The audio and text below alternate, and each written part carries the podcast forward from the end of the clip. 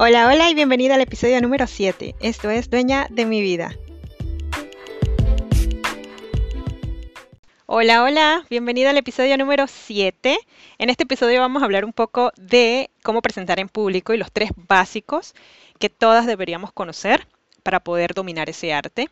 Pero antes de hablar un poco de esos básicos y cómo presentar en público, quisiera extender mi más profundo agradecimiento a todas y cada una de las que me han escrito y me ha dicho que ha escuchado alguno de los podcasts o que se ha consumido todos los podcasts, los primeros seis episodios.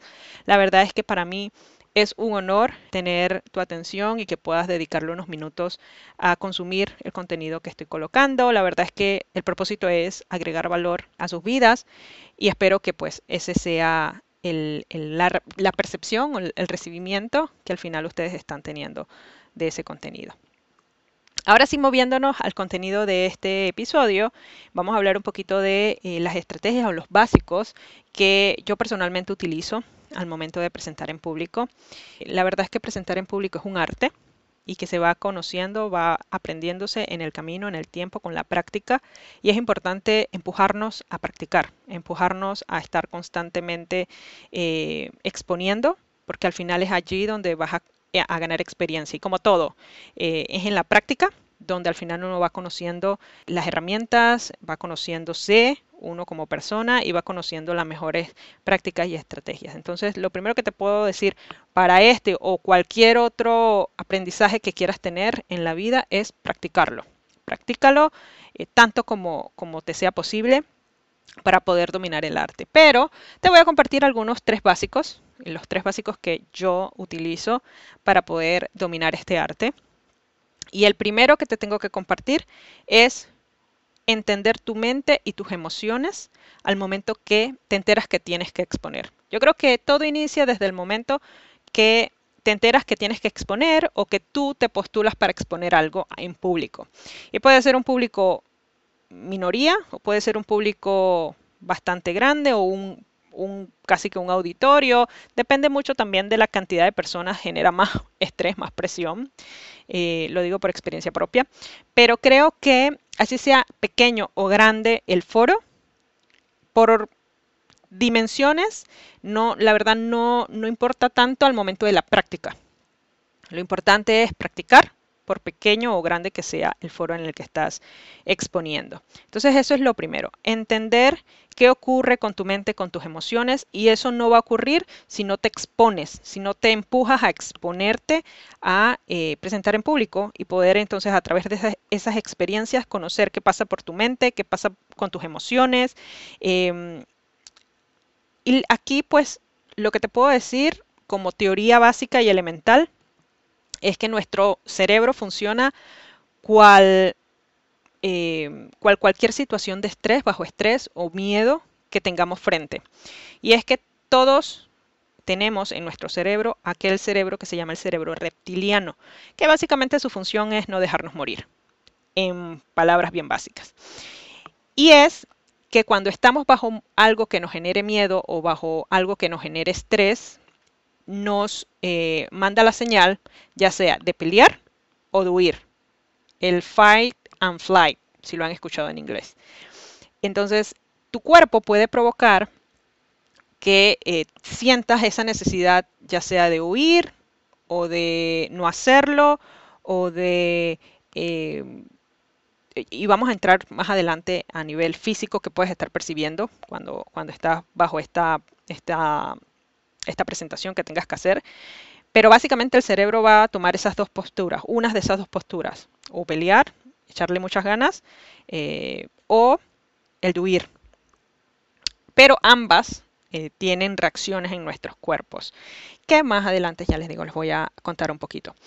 Pero eh, aquí cuando, cuando les digo el cerebro reptiliano, su función es no dejarnos morir, es precisamente que él no sabe que lo que estamos experimentando es que vamos a presentar a alguien o él no sabe que estamos bajo algo que nos provoca estrés y no sobre eh, un león que va a atacarnos, que básicamente ese es nuestro cerebro, cerebro reptiliano, es la protección que tenemos desde nuestros ancestros de eh, la sobrevivencia de nuestra especie. Entonces, por muy avanzados que estemos, por muy tecnológicos, siempre, pero siempre vamos a tener a lo muy, muy dentro de nuestro cerebro, ese cerebro reptiliano que no va a desaparecer. Siempre va a estar allí porque es para preservar nuestra especie. Entonces, vamos a irnos un poquito a qué puede sentir nuestro cuerpo eh, cuando estamos bajo ese fire and fly eh, que genera ese cerebro reptiliano. Y básicamente puedes sentir, o sea, cuando tú te enteras que tienes que exponer, ahí comienzan los primeros síntomas. Y puede bajar, puede ser tan, tan fuerte o tan, tan, tan poco como domines el arte. Pero por más que domines el arte, siempre, siempre vas a tener alguno de estos síntomas o todos los síntomas. Y es que comienzas a temblar, tienes muchas ganas de ir al baño, tienes tensión muscular, se acelera el corazón, respiración acelerada, comienzas a marearte. Entonces depende mucho de qué nivel de estrés y ansiedad te genere eh, el presentar en público. Y pueda que esas sensaciones no lleguen sino hasta el día que tengas que presentar. ¿Qué es lo que más frecuentemente ocurre? Uno como que lo toma bastante relax, por llamarlo de alguna forma, y cuando tenemos que exponer es cuando ahí nos vienen todos los síntomas. No puedo, eh, necesito irme, necesito hablar súper rápido para salir ya de este tema, que tampoco es lo ideal.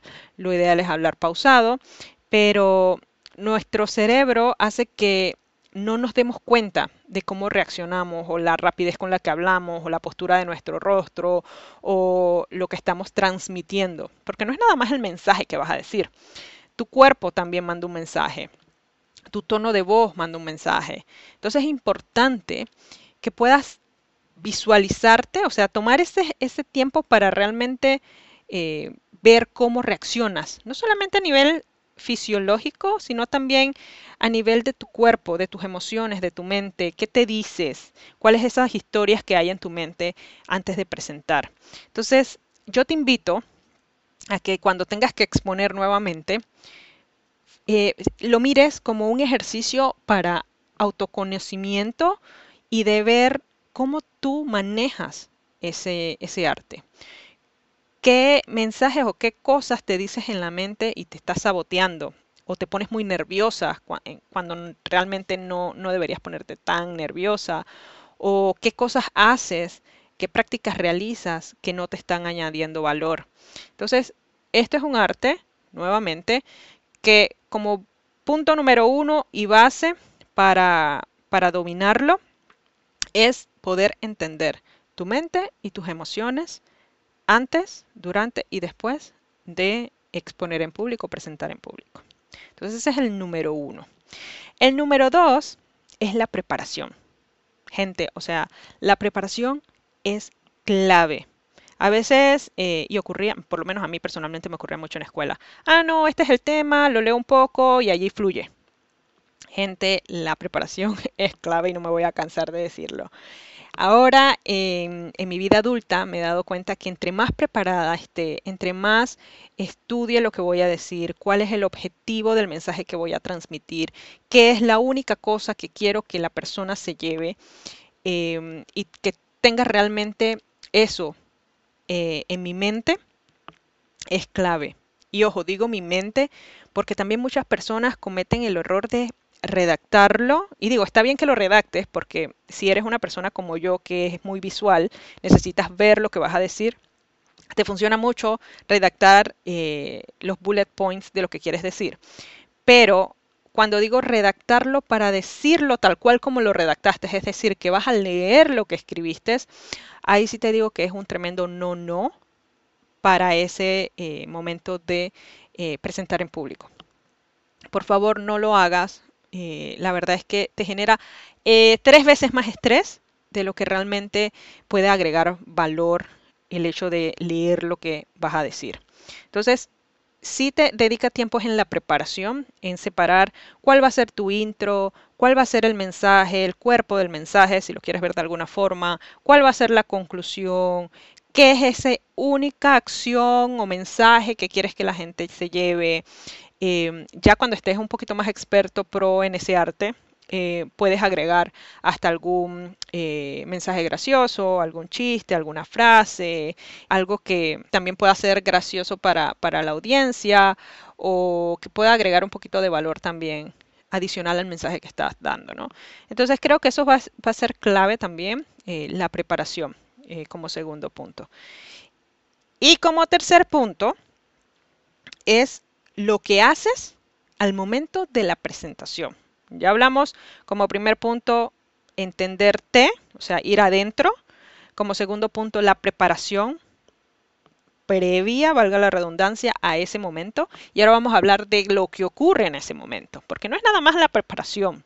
Tú puedes tener muy claro el mensaje, súper estructurado, con tus bullet points, hasta con el chiste que quieres decir, pero si al momento de presentar, nuevamente tu cuerpo te juega en contra, es decir, que no estás consciente de el, tu body language, de lo que dice tu cuerpo, de, la expresión facial, de que estás súper amarrada, súper, súper, tu expresión facial puede ser muy dura, puedes mandar un mensaje de alegría y, y no estás sonriendo porque estás muy estresada, porque estás exponiendo en público. O sea, hay que tener muy visible eh, ¿cómo, ¿Cómo llevas ese momento? ¿Cuál es tu tono de voz? Es importante también el tema de tono de voz. ¿Qué tanto realmente cancaneas? ¿Cuáles son tus muletillas?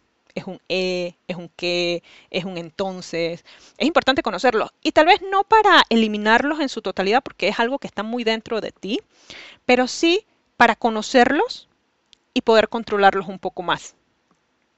Ese tono de voz, esa seguridad, esa pronunciación, esa buena pronunciación de las palabras, esa dicción, realmente también ese tiempo que te das para hablar, no hablar como una carretilla y que no haya, no, no, no existan pausas en lo que estás hablando. Em, los tiempos, es importante también los tiempos. Si es una presentación que requiera tiempo, ¿qué tanto vas a manejar el tiempo? La sencillez de tus palabras también, depende mucho también del foro al que le estás llegando, pero siempre, siempre va a ser clave la sencillez de tus palabras. No te vayas con palabras rebuscadas ni de diccionario, que en la mayoría de los casos tampoco es que agregue mucho valor. Entonces, entre más sencillo le, le, hables a tu público, va a ser mucho mejor. La asertividad, gente, eso es otro punto importante. Y te lo digo por experiencia propia. A veces nos cuesta mucho aterrizar nuestro mensaje y nos vamos por las ramas y qué lindo el arco iris y las nubes y las estrellas y el sol y la luna, pero perdemos realmente el objetivo de lo que estamos hablando. O sea, ¿cuál es el mensaje que quieres dar? Entonces, la asertividad es importantísimo. Y lo voy a decir nuevamente, pero ya lo dije, no leas. Por favor, no cometas ese error. No te, te pares al frente de la gente con un papelito en la mano y comiences a leer lo que tienes en la mano. No, por favor, no. Por eso déjalo para la preparación prepárate, toma tu papelito, busca a alguien que juegue un roleplay contigo, eh, que te dé feedback de tu presentación, que te lleve el tiempo de tu presentación. Creo que siempre va a ser la clave la práctica. La práctica, que tan bien domines el tema, qué tanto conoces del mismo, eso va a ser clave. Y también, eh, ya como para un poquito controlar nuestras emociones, los ejercicios de respiración. Es importante el ejercicio de respiración, poder controlarlos un poco, poder dominar un poco nuestras emociones, eh, conocer que es completamente normal lo que estamos sintiendo, todo el mundo lo siente. La única diferencia es que hay más personas que han tenido o hay personas que han tenido más exposiciones en público y han tal vez ganado eh, más experiencia en ese arte eh, que otras. Y es de allí donde yo te invito y este sí como ya un mensaje final, te invito a que no le huyas a exponerte. Busca los foros, busca los momentos para que ganes experiencia en, presentando en público. No tengas miedo al miedo. O sea, no tengas miedo a exponer, no tengas miedo a ponerte en el radar o en el loop o en el foco. Yo creo que eso va a ser la clave para que tú poco a poco puedas ir ganando experiencia, puedas ir ganando conocimiento, puedas ir tú misma reconociéndote, eh, conociendo también qué pasa por tu mente, qué pasa por tus emociones y controlarlas un poco más. No lo evites, porque creo que eso es lo que hace la mayoría, literalmente la mayoría de las personas, eh, es huir, es no querer exponer, mejor le doy esa chamba a alguien más, a un compañero o al contrato a alguien que se dedique a eso y lo haga.